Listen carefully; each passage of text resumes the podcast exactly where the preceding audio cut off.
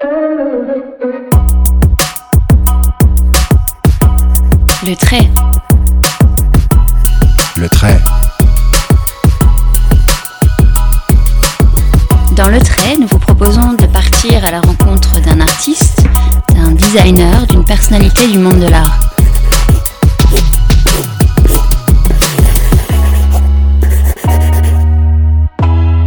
Quel a été leur cheminement? Quel sens donnent-ils à leur création? Comment pensent-ils le futur?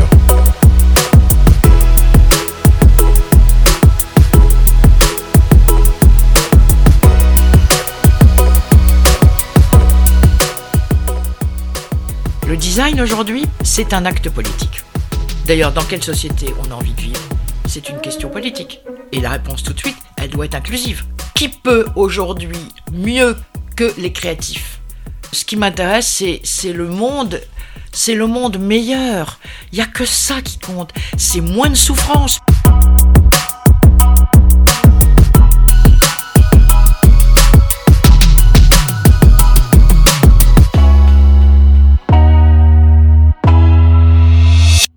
Anne-Marie Sargueil, vous êtes une personnalité du design, présidente de l'Institut français du design. On vous présente le plus souvent comme la femme des Janus, ces labels d'excellence qui récompensent les entreprises et les collectivités qui s'inscrivent dans une démarche de progrès éthique. Vous nous en direz plus, c'est d'ailleurs pourquoi Janus, ce dieu à double tête dans la mythologie? Vous avez aussi côtoyé des figures majeures, Roger Talon, Jacques Viennot, Raymond Levy mais rien ne vous prédestinait à intégrer le milieu du design, puisque vous avez fait des études de psychologie sociale.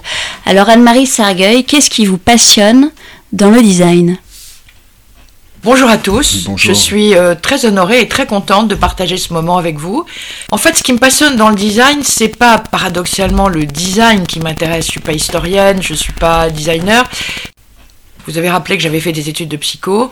Mais ça veut dire qu'on a, on a un peu d'espoir quand on fait de la psycho, c'est de, de penser qu'on va jouer un rôle pour que les gens vivent mieux. Et ce que j'ai retrouvé très vite dans le, le monde du design, c'est que la motivation des designers et de ceux qui les accompagnent, c'est de réfléchir sur la société dans laquelle on vit et d'apporter des réponses. Moi, ce que j'aime avec les designers, c'est qu'ils ont des réponses, ils ont des solutions. Parce que vous parlez beaucoup d'éthique, vous parlez beaucoup d'humain. Euh, ça, c'est quelque chose qui est arrivé très vite dans votre parcours. Comment en êtes-vous arrivé à intégrer le, monde du design? En fait, ça vient de mon père. Euh, mon père était chef d'entreprise. Euh, il a eu deux entreprises. Et puis, il a eu, au moment d'ailleurs la fin de sa vie, il s'est engagé pour défendre ce qu'on appelait à l'époque l'affaire LIP. Et donc, moi, j'ai entendu au quotidien quelqu'un qui n'avait qui mettait le sens dans sa vie, qui était de défendre euh, l'emploi de ses ouvriers, de, de faire en sorte qu'il y ait une dimension sociale, ce qu'il a exprimé en reprenant LIP. Il est l'affaire, ce qu'on a appelé l'affaire LIP, qui était donc euh, euh, cette société qui, à un moment donné, en août 73, avait fait un, une grève nationale pour dire on refuse le projet de licenciement et on veut défendre les emplois. Et donc lui a été choisi ensuite par les actionnaires, dont Antoine Riboud.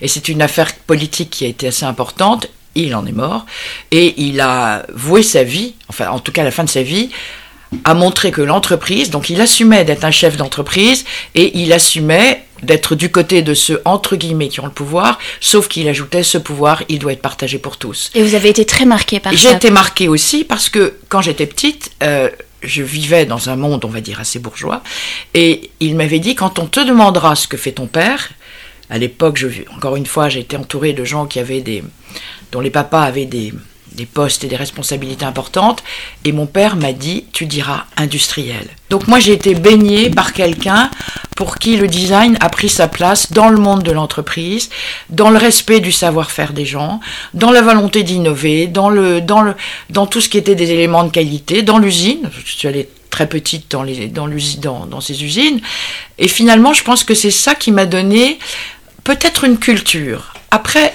dans mes, pendant mes études de psycho, qui, qui n'avaient rien à voir avec sa vie à lui, euh, bon, mes, mes parents trouvaient que c'était des études qui probablement ne servaient pas à grand-chose.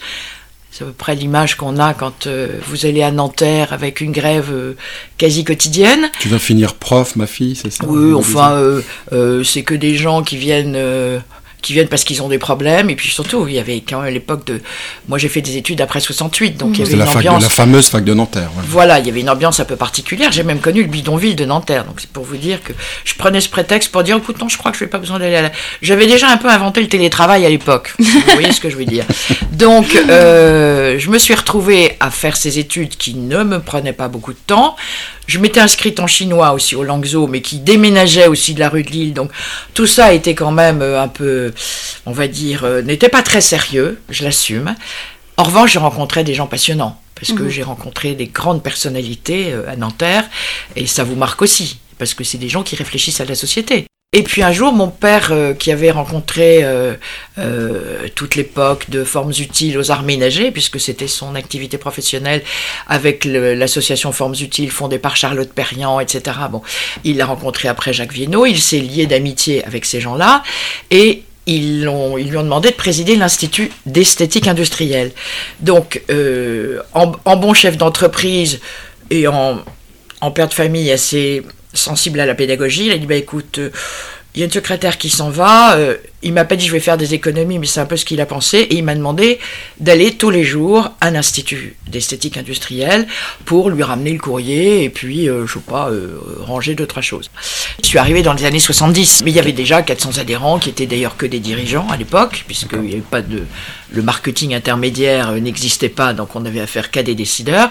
Mais surtout, j'avais, euh, j'ai une curiosité qui est énorme et j'ai fini par m'intéresser à ces gens qui pourtant parlaient de grues Poquelin, de chariots élévateurs, euh, un monde qui aurait pu m'être étranger. Mais je le voyais sous un autre angle. Je le voyais parce qu'il y avait tout un discours sur le confort, sur l'ergonomie. Ce sont des mots qui sont, qui sont liés à l'interface. Et je dis pas que c'est le même vocabulaire qu'en psychologie, mais il y a quand même des liens. Et puis surtout, il y avait, bon, il y avait des choses un peu agréables, c'est qu'il y avait des étudiants d'HEC qui faisaient des mémoires sur le, sur l'esthétique industrielle. Donc ça, ça rendait mes après-midi pas trop difficiles. Et je me suis passionnée. Alors qu'est-ce que j'ai fait? Ben, Je lisais l'usine nouvelle, dos carré, avec des pubs euh, bien hard, bien noir et blanc, euh, bien euh, le boulon, ça sentait un peu le boulon d'ailleurs. Et puis je regardais tous les petits mots, on va dire les, les accroches publicitaires, qui avaient un lien avec l'humain, avec euh, le respect, euh, la bienveillance. Il y avait déjà un vocabulaire qui était, qui, en tout cas que moi j'ai su saisir, et je contactais ces entreprises en leur disant, bah, vous savez, il y, a un, il y a un label d'esthétique industrielle à l'Institut, en général ils connaissaient de loin, et je, les, je, je leur je les incitais à venir. Et du jour au lendemain, les réunions de jury ont été multipliées par trois ou quatre. Donc forcément, ils étaient contents à l'Institut. Ils voyaient une petite nana dont on n'attendait rien du tout, qui finalement arrivait à remuer l'industrie. Alors, au bout de quelques mois, proposition du directeur de la CEI, qui était l'agence française de Raymond Léoui, qui me dit Est-ce que vous accepteriez de venir travailler chez nous? Vous imaginez Il me demande si je veux bien travailler chez eux. Évidemment. La star Raymond Lewis, hein, qui est- on, on oublie un petit peu aujourd'hui, mais c'est quand même un, un- un homme qui a fait la une du, du Times Magazine Voilà, pour son, il a eu, non seulement il a fait la une du Time, même il y a, il y a trois ans, il y a eu un, un reportage qui a duré à peu près une, bonne heure sur Arte, qui était fait par euh, Jérôme de Missols et Frédéric Bonpuy. Je peux vous dire que ce reportage était absolument remarquable. On voyait bien que toute son équipe, euh, Evertent, Patrick Vessière, aujourd'hui le fondateur et le directeur de Dragon Rouge, qui est l'agence de design la plus importante en France. Donc j'ai eu la chance de côtoyer des grands des grands, des très grands, tous ceux qui étaient chez Lewy sont à l'origine des plus grandes agences aujourd'hui. Olivier Saguez, il y avait eu avant Clément Rousseau qui, euh, qui était euh, euh, chez Plan Créatif, etc. Donc, j'ai eu beaucoup de chance. C'est que dès le départ, j'ai rencontré des grands. Il y a eu à l'époque où moi je suis, où j'ai travaillé chez Lewy, il travaillait à la NASA pour le concept d'habitabilité de- du programme Skylab Apollo. Ça, c'est son- c'est ses derniers travaux, effectivement. Et il travaillait pour les produits euh, soviét- de l'Union soviétique destinés à l'exportation. C'est ça. Donc, Ça euh, s'est pas fait et ça a coulé son entreprise, c'est ce qui a précipité un petit peu mais la ce qui a coulé l'entreprise, c'est aussi parce qu'en 74, il y a eu la première crise du, du- du pétrole en 74, même début 73. Euh, Raymond Lewis, c'est un homme qui avait euh, quand même euh, plus de 80 ans, donc Oui, euh, il avait beau être visionnaire, euh, il, il- c'était difficile pour lui de travailler. D'ailleurs, la moyenne d'âge chez Louis, c'était, euh, on disait 35 ans. On m'avait demandé de faire le calcul, mais la moyenne d'âge, c'était surtout qu'il y avait des gens qui avaient 25 ans. Et eux, ils avaient une autre vision de la société dans laquelle ils vivaient. Donc, il y a eu un, oui, il y a eu un virage. Mhm. Anne-Marie Sargueil, quand vous parlez d'esthétique industrielle à l'époque, qu'est-ce qu'on voulait dire? Ça voulait dire quoi ce terme-là? Moi, j'aime bien que vous posiez la question parce que euh, vous me donnez l'occasion de rappeler que l'esthétique industrielle, telle que Jacques Viennot en a parlé, n'a rien à voir avec ce qu'on pourrait appeler aujourd'hui de l'esthétique appliquée à l'industrie. Il avait rédigé des lois en 1952, mais la première loi, c'est l'économie des ressources et des moyens. C'est-à-dire que pour nous, intrinsèquement dans la définition de design, puisque vous, avez bien compris qu'on avait fini par le, traduire par le mot design, on a déjà cette notion de la préoccupation de l'impact environnemental. Donc quand euh, invente le néologisme esthétique industriel, c'est pas du tout de l'esthétique appliquée à l'industrie. Ses premiers clients, c'est Poquelin. Il avait beaucoup travaillé avec un Italien, d'ailleurs, qui une association qui s'appelait Porza, pour réunir des artistes. Moi, j'ai connu euh, le fils, j'ai pas connu Jacques Viennot, j'ai connu son fils, euh, Henri Viennot, euh, qui a travaillé avec Talon, qui a créé le bureau Technes, etc. On achète avec les yeux. Et Henri Viennot me disait Oui, moi, quand j'étais petit, je connaissais un violoniste qui s'appelait Yehudi Menuhin. Voilà, donc ça vous donne le niveau des artistes qu'il réunissait entre les deux guerres. Ces artistes, majoritairement, étaient juifs, et donc ils ont connu la souffrance que l'on a connue. Évidemment, l'association, malheureusement, s'est dissoute. Mais Vienno, il est resté imprégné de cette culture, de ces gens qui avaient une vision de la société comme peuvent l'avoir les artistes. Il a même écrit à l'époque La République des arts, où il mettait sur un pied d'égalité les arts mécaniques, euh, le cirque, la littérature, etc.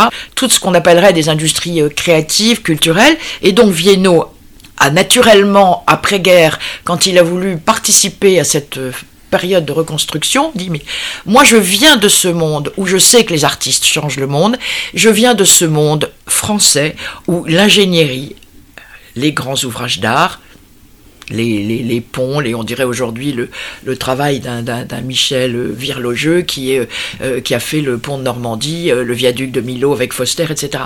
Et c'est ça l'esthétique industrielle pour lui, c'est la réunion de ces deux courants. Donc c'est pas de l'esthétique et de l'industrie, c'est quelque chose qu'on peut pas séparer. Vous avez dit tout à l'heure, Janus, pour moi c'est exactement ça. Mm-hmm. Il, est, il est bifron parce qu'il a une, une double culture permanente. Alors c'est pas moi qui ai trouvé le nom, moi je l'ai imposé parce qu'il fallait que je réunisse un peu tous ces courants d'esthétique industrielle. Les designers m'ont fait le grand cadeau de me dire on est derrière toi, on est content que tu sois élu, mais je te préviens, tu nous vires le mot esthétique industrielle. Évidemment, je leur devais ça. Donc j'ai dit, ok, Institut français du design industriel. J'avais mis industriel quand j'ai été élu. Pourquoi l'esthétique ne, leur plaisait pas Parce qu'ils ne voulaient pas être des esthéticiens. Ils avaient hmm. envie que les entreprises les prennent pas au dernier moment pour euh, ah, apporter un coup de crayon. Les décorateurs, c'est ce hmm. fameux combat entre. Voilà, ils savaient très bien qu'on a ce les arts décoratifs et le. Oui, on, est toujours victime de son succès aussi. De temps en temps, on vous colle une étiquette, donc ils voulaient surtout pas qu'on leur colle l'étiquette du décor, encore moins celle du dessin Donc ils ont dit tu nous vires esthétique industrielle. J'ai viré esthétique industrielle pour eux. Je l'ai substitué euh, au mot design. Après, il y avait une deuxième, une, deuxième, euh, un deuxième changement, c'est que à l'époque, on communiquait pas beaucoup. Il n'y avait pas euh, les médias d'aujourd'hui. La communication était un peu différente. Et donc les entreprises, elles étaient très contentes d'avoir un label, elles le collaient euh, avec leurs collaborateurs, euh, plus ou moins sur... Euh, plus ou moins d'ailleurs, je l'ai vu souvent dans les... J'ai vu dans, certaines usines, c'est d'ailleurs assez touchant, quand on m'invite et qu'on me dit, voyez, voilà, mon, père, il a, il a eu le label beauté industrie, et puis je vois dans une société de Campa, où je suis allé il n'y a pas très longtemps visiter l'usine, effectivement, le diplôme était toujours là. Donc, beauté industrie, c'était plus possible. Je vous interromps, mais c'est intéressant ce Janus, ce personnage, euh, ce, c'est un dieu romain, euh, gardien des cieux, qui donc effectivement, comme on le précisait, a deux visages, un, visage devant puis un visage derrière. Pourquoi devant derrière? Parce que veut dire qu'il peut aussi bien voir devant que derrière. Il peut regarder l'avenir, il peut regarder le passé. Le tout sans bouger. Et il est également, euh, il a également cette vision de l'intérieur et de l'extérieur. Il a un bâton aussi dans la main droite et euh, comme ça il peut indiquer la bonne route aux voyageurs, c'est ça l'idée du, bâton. Et il a une clé dans la main gauche. Et la clé, c'est la clé pour ouvrir les portes. Alors moi j'aime bien cette idée là. Le designer, c'est, ce serait ce Janus. Il, il peut voir le passé, il peut voir l'avenir, il peut ouvrir des portes, il voit l'intérieur, l'extérieur. C'est, une très belle image. Vous avez tout résumé et c'est, et c'est magique de penser qu'on peut avoir cette puissance symbolique qui appartient beaucoup d'ailleurs à la culture européenne. Janus mm. est un dieu romain. Euh, ce qui est, c'est pas moi qui l'ai trouvé, justement, c'est pour ça que je, je peux l'admirer d'autant plus, c'est toujours difficile d'admirer ce qu'on fait soi-même. Donc ça tombe bien, c'est pas moi qui, c'est pas moi qui suis à l'origine de ce choix. Euh, il se trouve que, à l'origine, le, le label s'appelait Beauté France. Parce que Vienno, quand il a euh, créé cette, cette sélection, il lui a tout de suite donné l'idée que il fallait aider les entreprises, on est, en, en 51, donc aider les entreprises à exporter. Vous, chef d'entreprise, il y a d'ailleurs toute une, un communiqué à ce sujet qui est assez intéressant. Je, pourrais le remettre sur notre site pour que les gens voient la façon dont il invectivait déjà les chefs d'entreprise. Les Anglais avaient compris, puisqu'il y, avait il y avait la même démarche. Euh, Churchill avait déjà inventé, parce que je me souviens que mon père avait l'habitude de dire ça, l'équivalent en Angleterre c'est Churchill, en France c'est Jacques Vino, c'est pas tout à fait pareil. Churchill avait déjà euh, de, prévu d'investir et d'accompagner les entreprises pour qu'elles se développent, à condition qu'elles jouent cette fameuse euh, règle qu'on va appeler aujourd'hui du bon design. Mais ça, c'est le côté euh, commerçant. Napoléon disait que les Anglais sont des boutiquiers. Hmm. Ça veut dire qu'ils avaient déjà compris que le, le, design était une source de business. Là où Vienno avait pris une distance par rapport aux Américains et donc aux Anglais, c'est de dire non, le design, c'est pas que c'est pas l'esthétique industrielle, c'est pas que pour vendre mieux et pour faire vendre, c'est pour assumer une responsabilité sur l'organisation du cadre de vie.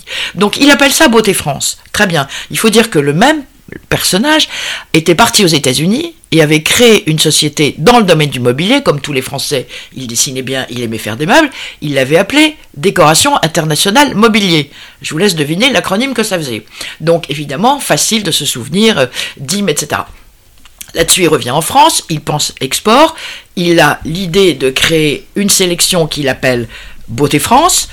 Il l'a fait dessiner par Roger Talon, qui est le designer qui travaille, l'esthéticien industriel, pour prendre le vocabulaire de l'époque, qui travaille chez Tecnes.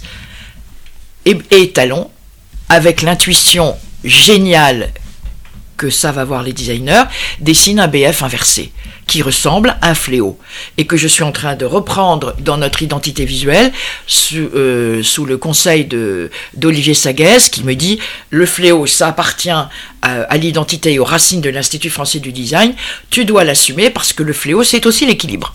Là-dessus, la sélection Beauté France devient sous l'égide du ministre du Commerce de l'époque, nous ne sommes pas dans le même monde. Le jour où un ministre me dit Madame, est-ce que vous seriez d'accord pour faire ça? Je crois que je dirais oui.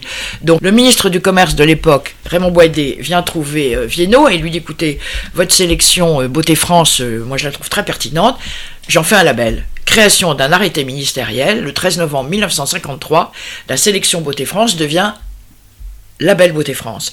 Quelques années passent, le label Beauté France devient Beauté Industrie affiche son, j'allais dire son, il y a un côté très militant à l'Institut français du design.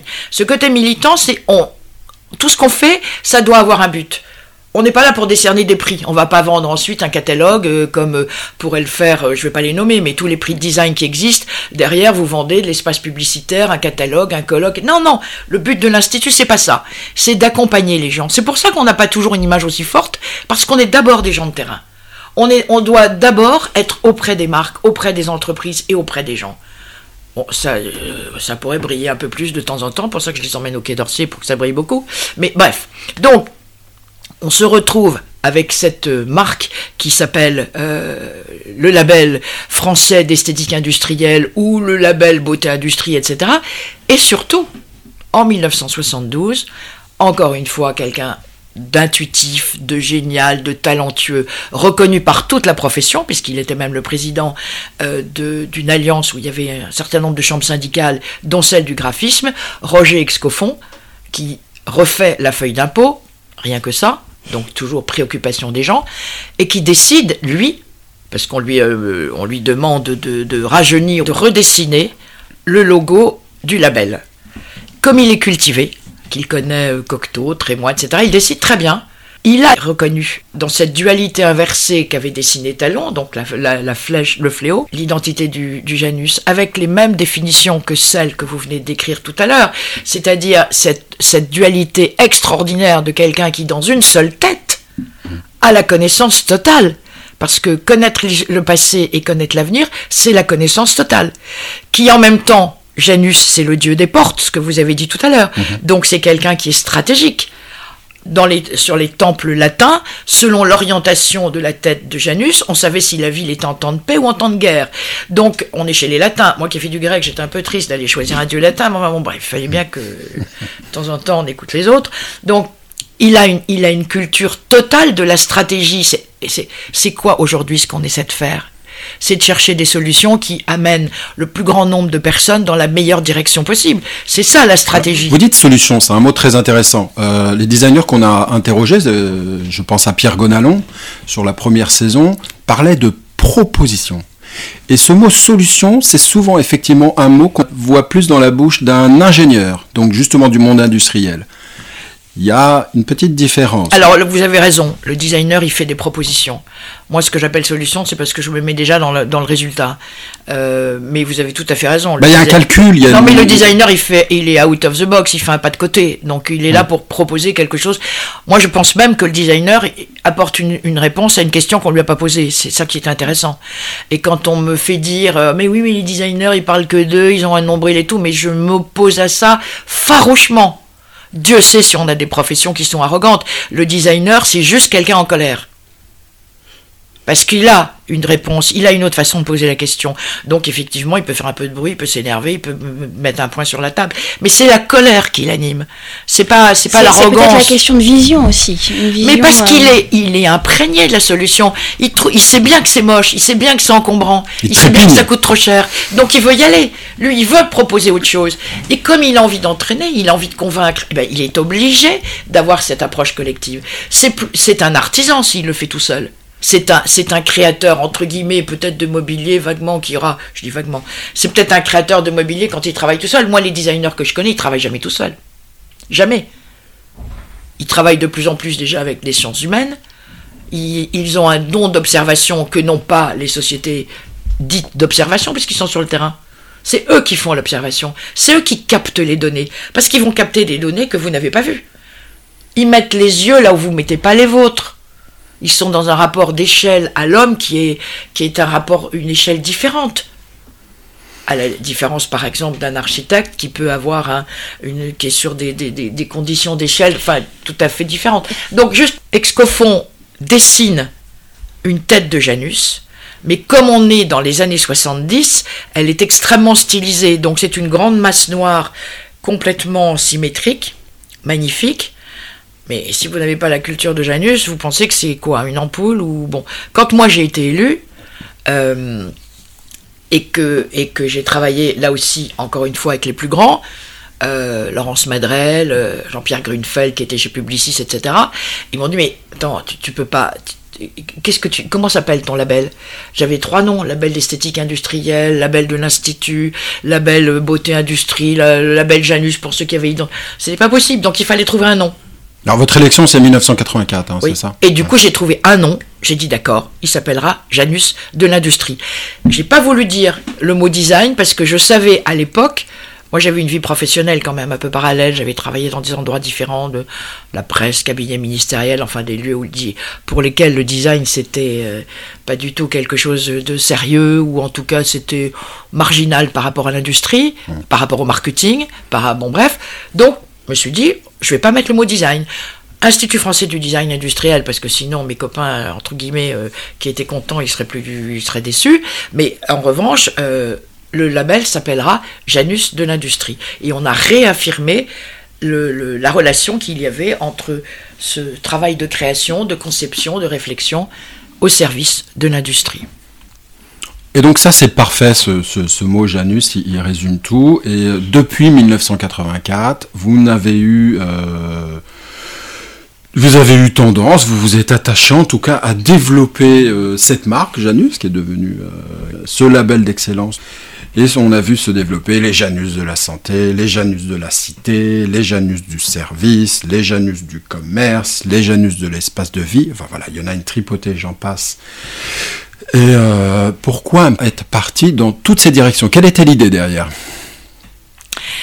Moi, je crois que vous avez tout résumé. C'est un peu du marketing là, non? Oui, vous avez tout résumé. Il y a la volonté d'imposer une marque. Hmm. Je savais qu'on n'aurait pas d'argent parce que je pouvais pas. J'ai pas envie d'avoir une subvention, ça n'aurait jamais marché. Euh, moi, j'ai l'esprit du privé. Voilà, j'ai l'esprit de l'intérêt général au service du privé.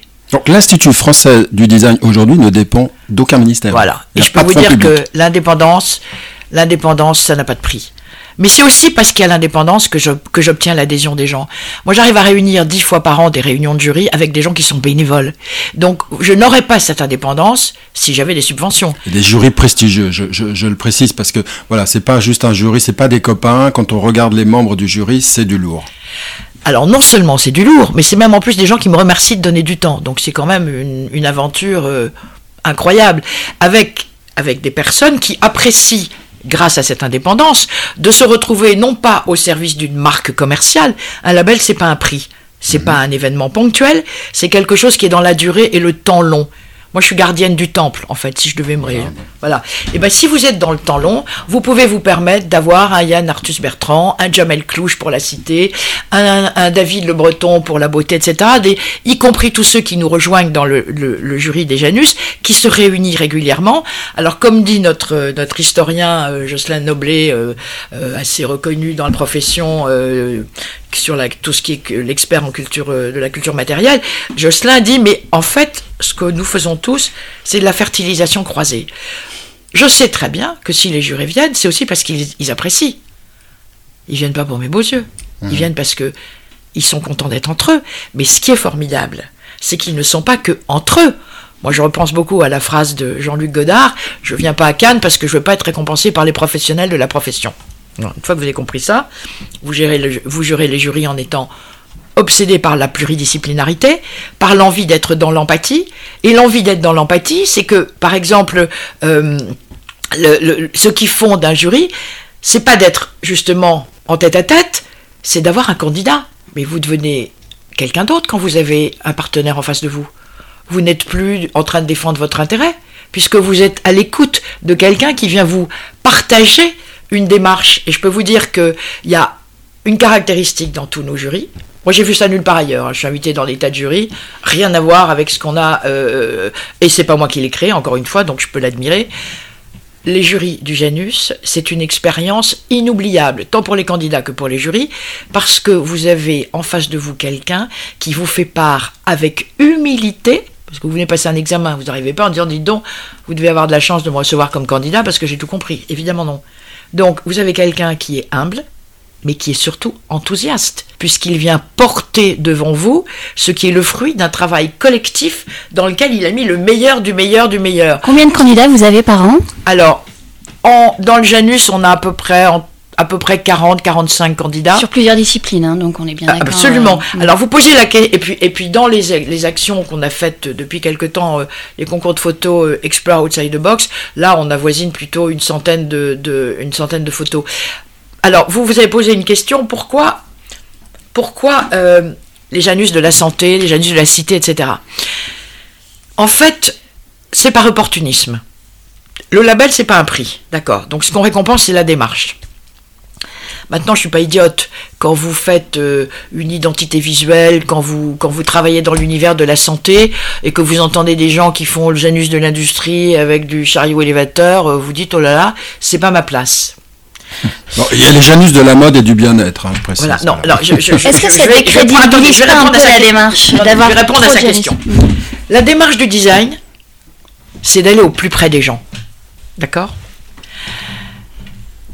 À un moment donné, avec euh, l'industrie, bon, c'était très bien, mais je me suis dit, il y a quand même, il y a quand même des personnes qui ont une relation euh, à l'interface produit qui n'est pas tout à fait la même quand on est dans l'univers de la santé, qu'on qu'on est en situation de handicap et qu'on va acheter euh, un robot ménager. Le dispositif médical, c'est pas tout à fait les mêmes motivations. Donc, je me suis dit, voilà, on va on va accueillir ce type de, de réalisation. Bon, je suis allé au syndicat national des industries technologiques du médical.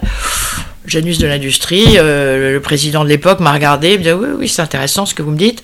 Puis après, il m'a dit, mais bien sûr, on ne pense qu'à l'utilisateur final, c'est-à-dire au patient, et pas que, parce qu'on pense aussi à toute la chaîne du personnel soignant. On sait qu'il y a une incidence sur euh, la sécurité sociale, etc. Et du coup, je suis sorti de là en me disant, ben voilà, on va dire Janus de la santé. Et puis après, tout, s'est décliné. Dans la cité, vous êtes, euh, vous n'achetez pas un éclairage urbain comme vous allez acheter votre votre robot ménager, justement. le, Janus de la, de, la, de la cité, il rend hommage au travail des, des designers de l'urbain. Et là, on reconnaît le geste historique chez vous de, Roger Talon. Hein. Roger Talon, je rappelle, il y a encore quelques lampadaires dans Paris. Euh, Roger Talon, il faut, il faut les repérer, il faut aller les regarder. Bon, les lampadaires, ils sont dans le temps long, on peut les repérer assez facilement. Mais euh, c'est évident que dans la cité, vous avez un impact environnemental, vous avez une relation, moi j'ai eu la chance de faire euh, il y a quelques années justement euh, euh, d'aider une consultation publique pour l'éclairage urbain et j'ai bien vu qu'on travaillait avec aussi bien avec les associations d'ingénieurs des villes, avec le comité social des quartiers, avec enfin donc il y avait toute une série d'intervenants qui donnaient leur expertise, plus les urbanistes, plus les architectes plus les designers qui à un moment donné intervenaient sur la réalisation industrielle du produit, et vous aviez une chaîne d'intervention. Donc le Janus de la cité, je me suis dit, c'est imposé. Et là, on a vu, euh, quand, vous avez la chance, parce qu'on allait vers le global, moi j'avais quand même une petite idée en tête, c'est que le Janus serve aussi l'intérêt et l'offre professionnelle qui est en train d'évoluer. Montrer que les designers étaient capables d'intervenir dans une problématique de ville et qu'ils pouvaient apporter des solutions que les architectes n'auraient peut-être pas apportées. Dieu sait si on les apprécie tous beaucoup, mais là, en l'occurrence, quand vous travaillez sur euh, une gamme de mobilier urbain, quand vous trouvez une... Mais c'est quand même une problématique de design. Donc on a eu Janus de la cité, et puis petit à petit, tous ces univers dans lesquels la démarche design, J'aime bien mettre démarche à côté de designer quand même. Donc une intelligence collective, elle apportait des réponses comme vous disiez tout à l'heure, une qualité de question euh, dans des domaines qui sont ceux de la mode. Alors au début, quand j'ai dit Janus de la mode, alors ma fille est arrivée en me disant mais comment? C'est du, c'est des cycles courts, c'est le contraire de ce que tu penses, etc. Tu sais bien que les chaussures sont inconfortables. Ah mais je ai pas du tout. Nous on va aller dans l'univers de la mode, là où les fibres vont être retravaillées. Ça a été le cas de Damar pour apporter, euh, revisiter un produit. Je pense au thermolactyle qui mhm. va être totalement différent parce que on, est parti. Alors vous me direz, c'est, c'est pas les designers, ce sont des ingénieurs. Oui, mais c'est une démarche de design, d'aller vers le confort de l'utilisateur et d'avoir une communication, y compris publicitaire, qui met en avant le confort et le bien-être. Pour nous, c'est du design. On comprend que vous, vous avez euh, une volonté de décloisonner euh, les différents secteurs de la société dans une démarche extrêmement engagée. On peut dire ça?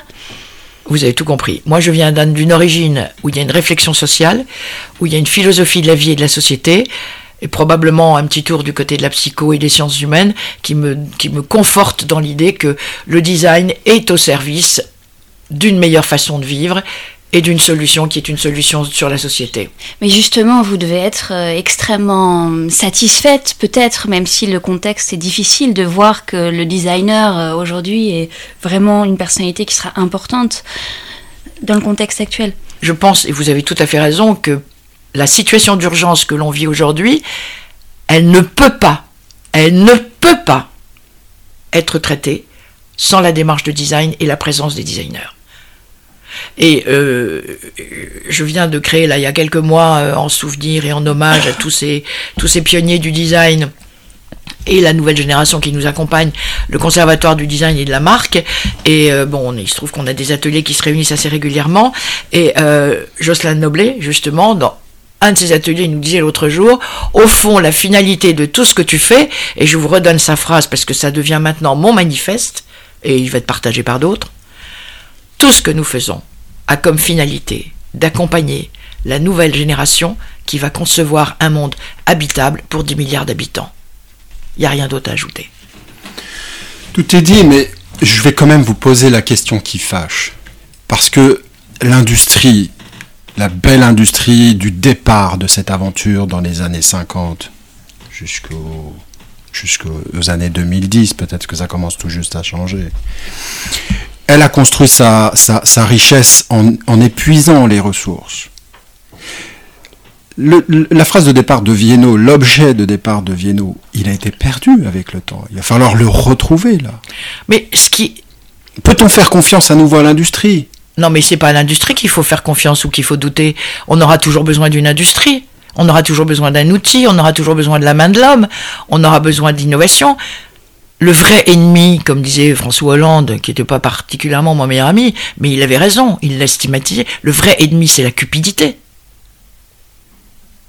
C'est, c'est la façon dont on gère les entreprises qui est condamnable, mais c'est pas les entreprises, surtout pas. Moi je viens aux émissions de carbone, hein, j'étais plus là-dessus. D'abord, il ne savait pas, ou il n'écoutait pas, Viennot était effectivement très clair dans sa première loi, réduction de l'impact environnemental dès 1952. Parce qu'il y avait une charte hein, de La charte des 13 lois, elle, elle commence par cette première loi de la réduction des économies et des ressources. Donc, mais il va s'y mettre là. Mais le bon design, il est là, bien sûr. Bien sûr qu'il euh, il y a eu toute cette pollution, toute cette ère pompidolienne qui était entre parenthèses aussi assez, assez joyeuse au passage. Mais effectivement, il y a eu. Alors, moi, je ne suis pas une sociologue historienne pour vous dire euh, euh, qui, qui, le premier euh, s'est trompé et a bétonné là où il aurait fallu. Verdir. mettre, mettre, voilà, mettre une coulée verte. D'accord. C'était pas une préoccupation, tout Mais c'était pas une préoccupation parce que la préoccupation, je vous le rappelle, les gens sortaient quand même d'une période de récession pour laquelle tout ce qui est joyeux, c'est le veau d'or quand, quand, quand, quand, quand les Hébreux avaient traversé euh, la mer Rouge, c'était formidable. Ça n'empêche qu'ils ont construit un veau d'or. Les hommes font des veaux d'or. Le design, il est sage, il est économe. La sobriété heureuse de Pierre Rabhi. Mhm. Alors évidemment, il ne s'agit pas de, de, de, des grandes injonctions de dire aux gens euh, bon ben c'est terminé, hein, la consommation, on va mettre un, vous allez arrêter. Non, on va consommer autrement. La force du design, je, reprends cette phrase de Jocelyn Noblet que qui moi me fait beaucoup rire, il me dit c'est fini la BMW, ok, par quoi je vais me faire reluire? Fait beaucoup rire. Ça. Euh, parce que effectivement, bah, le vélo, il paraît maintenant. Non, mais le design, il apporte une joie. Mhm. Il vous dit pas, euh, ne consomme plus. Prendre l'eau, ça, ça t'ira très bien. De toute façon, le vin, c'est pas bon pour toi. Et le café, ça va t'exciter. Attendez, quand une mère de, un père de famille, quand les parents disent ça à leurs enfants, vous imaginez bien qu'ils n'ont aucun succès. Donc c'est pas c'est pas dans l'injonction qu'on va faire évoluer les gens. C'est dans la préoccupation créative d'un sens de la fraternité. Alors ça, c'est quand même, euh, il faut un peu élever les consciences. Hein. Je crois que là-dessus, on est tous d'accord. Je pense que ce qui change aussi, c'est qu'il y a peut-être plus, davantage, en tout cas, une volonté politique ou une nécessité politique, notamment au regard de l'électorat. Vous avez tout dit. Le design aujourd'hui, plus que jamais, moi j'avais déjà écrit ça dans un de mes communiqués, c'est un acte politique. D'ailleurs, dans quelle société on a envie de vivre C'est une question politique. Et, c'est une, et, la réponse tout de suite, elle doit être inclusive. Qui peut aujourd'hui, mieux que le design, avoir une réponse de ce qu'on appelait avant le design pour tous et qu'on appelle aujourd'hui une société inclusive? Qui mieux que les créatifs? Pour moi, la poésie et l'humanisme qui me, qui me parlent, alors euh, c'est pas ma génération, on va dire ça comme ça, euh, c'est pas du côté de l'homme augmenté. Même euh, ce que dit Joël Doronnet, d'ailleurs là-dessus, est un peu différent de ce que disent les Américains. Moi, ce qui m'intéresse, c'est celui qui va me permettre je ne sais pas si c'est la ville du quart d'heure pour tout trouver à côté de chez moi, comme dirait Carlos Moreno, mais ce qui m'intéresse, c'est le monde c'est le monde meilleur. Il n'y a que ça qui compte. C'est moins de souffrance.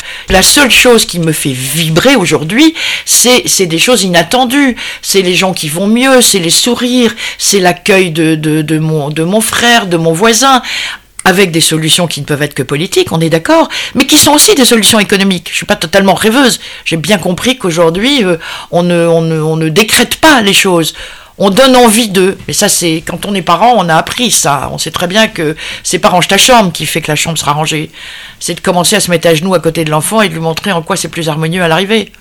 À l'Institut français du design, vous avez des membres, j'ai bien compris, il y a des, membres partenaires de l'Institut. Quelles sont les discussions que vous pouvez avoir avec eux aujourd'hui? Alors, les vrais échanges, ils sont justement des échanges de terrain. Les vrais échanges, c'est les moments de libération après une candidature. Mhm. C'est par exemple quand une, quand une entreprise vient présenter un service pour euh, faciliter le maintien à domicile des seniors et qu'on s'aperçoit qu'il y a une captation de données. Alors voilà, jusqu'où peut-on aller mhm. dans la captation des données? Donc ces échanges-là sont très riches parce qu'ils sont justement, ils émanent de, de bienveillance, qu'ils sont sur le terrain d'une réalité, qui va être la confrontation avec une candidature, et puis parce qu'ils sont des échanges de, gens qui ont des points de vue très différents, que ce soit une jeune génération, puisqu'on a la chance d'avoir euh, dans le jury des, des, jeunes qui ont euh, entre 25 et 27 ans, c'est quand même pas très vieux, il y en a, il y a à peu près le tiers aujourd'hui, et c'est les plus fidèles dans le jury, et puis on a aussi des personnes qui ont ce qu'on appelle de l'expérience. Donc c'est toutes ces confrontations qui sont riches. Et est-ce que vous pourriez nous donner un exemple d'un lauréat Janus qui vraiment, dont vous êtes vraiment fier euh, alors c'est très difficile pour moi. Moi j'ai un réflexe de mère de famille. Euh, et si on me demandait euh, c'est qui l'enfant de vous préféré, je répondrais pas. Alors Donc, quelques exemples euh, par contre des, des personnes. Essayez peut-être de nous, de nous frapper ou de frapper les auditeurs par des. Il y a tellement de Janus donc vous, voilà, voulez choisir, mais le Janus des composants et matériaux, le Janus de la marque. Ben, je vais répondre de façon pas pas forcément en citant une marque. Ceux qui nous ont le plus étonnés, ceux qui nous laissent le plus de souvenirs forts, c'est ceux qui ont apporté des réponses là où on ne les attendait pas. Moi, je m'attendais pas à entendre les gens de la croix signalisation qui font des poteaux qui servent à bloquer euh, certains passages parce que c'est des questions de sécurité et qui démarrent leur présentation. D'abord, un, ils se reconnaissent dans la démarche du Janus, alors qu'ils sont sur des panneaux normés. Donc, vous, mhm. pensez, vous penseriez qu'ils n'ont pas, pas leur place là. Deuxièmement, ils arrivent en donnant un chiffre l'année dernière, il y a eu tant de morts de voitures qui sont rentrées dans nos panneaux. Voilà, il y a un petit silence qui s'installe dans le jury. Comme là. Voilà. Et pourquoi il y a des morts? Parce que les voitures euh, se sont, euh, se sont, euh, ont pris le panneau et ils n'ont pas vu le panneau et voilà. Et eux disent, on est responsable de ces morts. Bah, déjà, c'est une phrase qui est quand même qui vous laisse pas indifférent parce que de toute façon, on leur demande de faire des panneaux pour bloquer. Donc, le panneau, il a rempli son rôle. Non, il n'a pas rempli son rôle pour l'entreprise. Donc toute leur réflexion avec les ingénieurs, ça a été de trouver une solution pour que le panneau, à un certain moment, puisse se coucher. Donc, et je peux vous dire qu'ils ont mis euh, plusieurs mois avant de trouver la solution. Mais la question posée, et pour qu'ils viennent au Janus, c'est bien une question qui est dans notre univers à nous, de préoccupation, dans quelle société j'ai envie de vivre, Très bien, c'est une parfaite euh, illustration. Et peut-être une autre illustration sur les collectivités, parce qu'il y a des Janus des collectivités. Pouvez vous en dire plus là-dessus? le, le, Je ne connaissais pas à l'époque où je l'ai fait la phrase de Godard euh, Je ne vais pas m'inscrire à Cannes pour, être, pour ne pas être récompensé par les professionnels de la profession. On ne récompense pas les designers. Ce n'est pas eux qui s'inscrivent mhm. et c'est pas eux qui versent le chèque d'inscription. Nous récompensons une équipe mais qui porte un projet et qui, et qui s'investit et qui, entre guillemets, va se développer grâce à cela, c'est l'entreprise. Alors l'entreprise, personne morale, collectivité, euh, personne euh, haute, personne morale euh, ou, ou, industrielle, ou, enseigne, puisque nous avons inclus la, l'architecture commerciale. en fait, on est, je fais une petite parenthèse, les, le premier exemple d'architecture commerciale qui, moi, m'a parlé, et qui a parlé à toute ma génération, c'est Fnac. Comment ces gens, du jour au lendemain, ont imposé une, image de distributeur, alors qu'ils étaient là que pour s'effacer, a priori, derrière les marques qu'ils vendaient. Quand vous alliez à la FNAC, vous aviez un, site commercial dont l'architecture était remarquable. Moi, je me souviens du magasin qui était à l'époque en brique, euh, avenue de Wagram. J'adorais y aller. J'avais l'impression, même si j'achetais rien, que je rencontrais la modernité. Oui, c'était l'Apple Store de l'époque.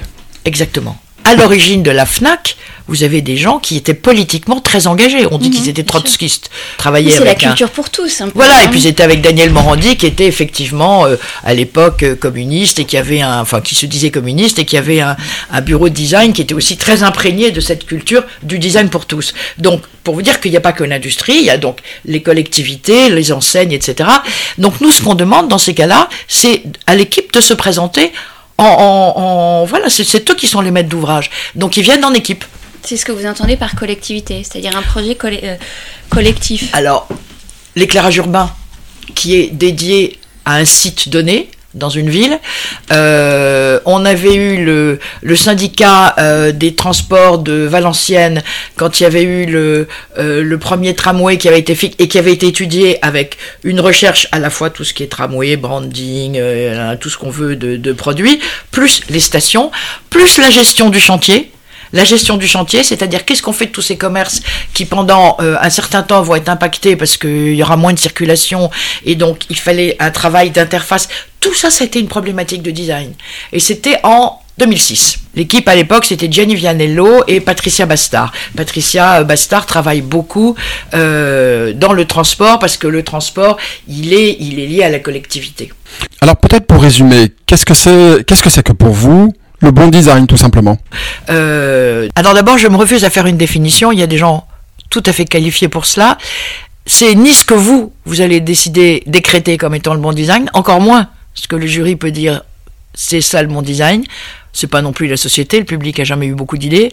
Si j'avais voulu interroger mes clients, comme disait Ford, ils m'auraient dit je veux des chevaux qui courent plus vite. Donc c'est c'est rien de tout ça, c'est une c'est un équilibre. Et nous, dans l'univers du design, on reprend ce que j'ai proposé au jury il y a quelques années, les 5 E, sans les hiérarchiser. Ce sont des considérations économiques, tout ce qui est issu de l'ergonomie, de l'interface homme-machine, c'est-à-dire la praticité du confort d'usage, de la maintenance, etc. C'est ce qui a un lien avec l'esthétique non pas seulement les yeux, mais ça, peut être toute la perception agréable et ressentie. C'est l'éthique qui inclut bien évidemment la composante environnementale. Et puis pour dire une synthèse éloquente de tous ces critères, c'est l'émotion. Donc économie, ergonomie, esthétique, éthique, émotion. Faites vos courses demain et vous verrez que vous avez les 5 E dans la tête.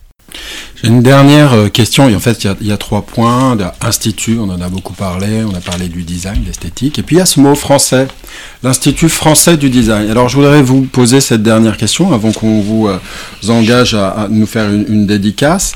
Euh, français, vous, donc le design français, qu'est-ce qui le représente le mieux aujourd'hui? Qu'est-ce qu'il a de spécifique, le design français? Je me suis posé évidemment la question, mais l'Institut français du design, c'est devenu une marque. Donc je la garde telle qu'elle. Je vous ai dit que j'étais gardienne du temple. Et puis il se trouve que j'ai été invitée en Chine il y a quelques années, je crois qu'il y a dix ans, la première fois, à faire une conférence. Et par quoi j'ai commencé? Par le pont de Normandie et le viaduc de Milo.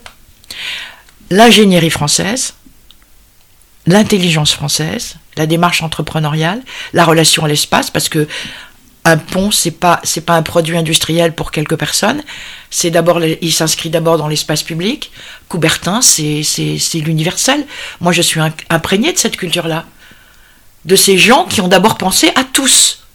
Après, évidemment, j'ai mis dans cette conférence des éléments qui sont propres à l'industrie française, puisque je l'appelais design à la française.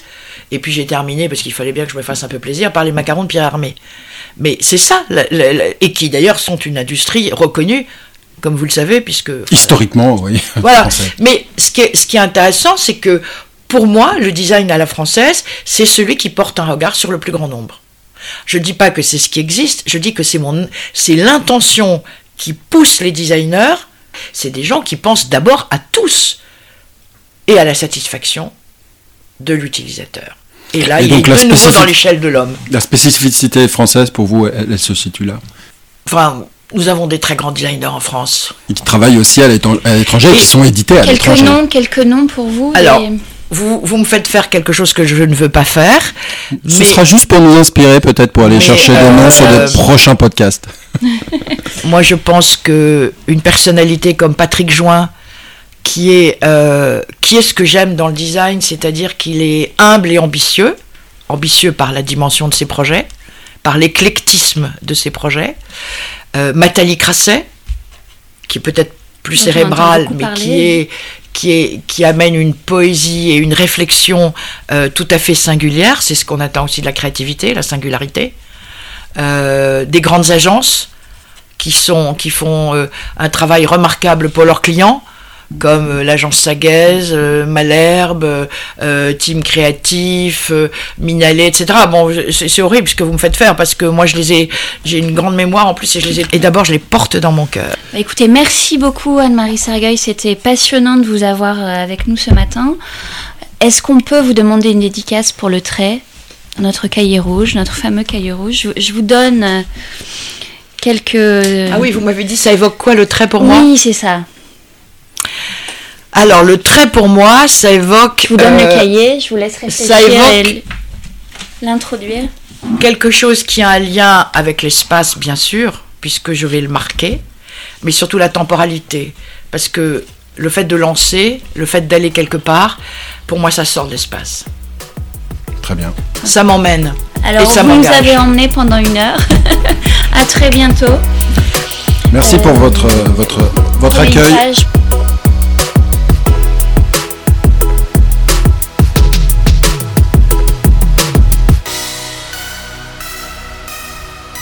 Le 13, saison 2, épisode 1, c'est fini. Vous retrouverez toutes les références données par Anne-Marie Sargueil de l'Institut français du design dans les notes de cet épisode et sur notre compte Instagram, le trait podcast. On vous dit à bientôt. Portez-vous bien.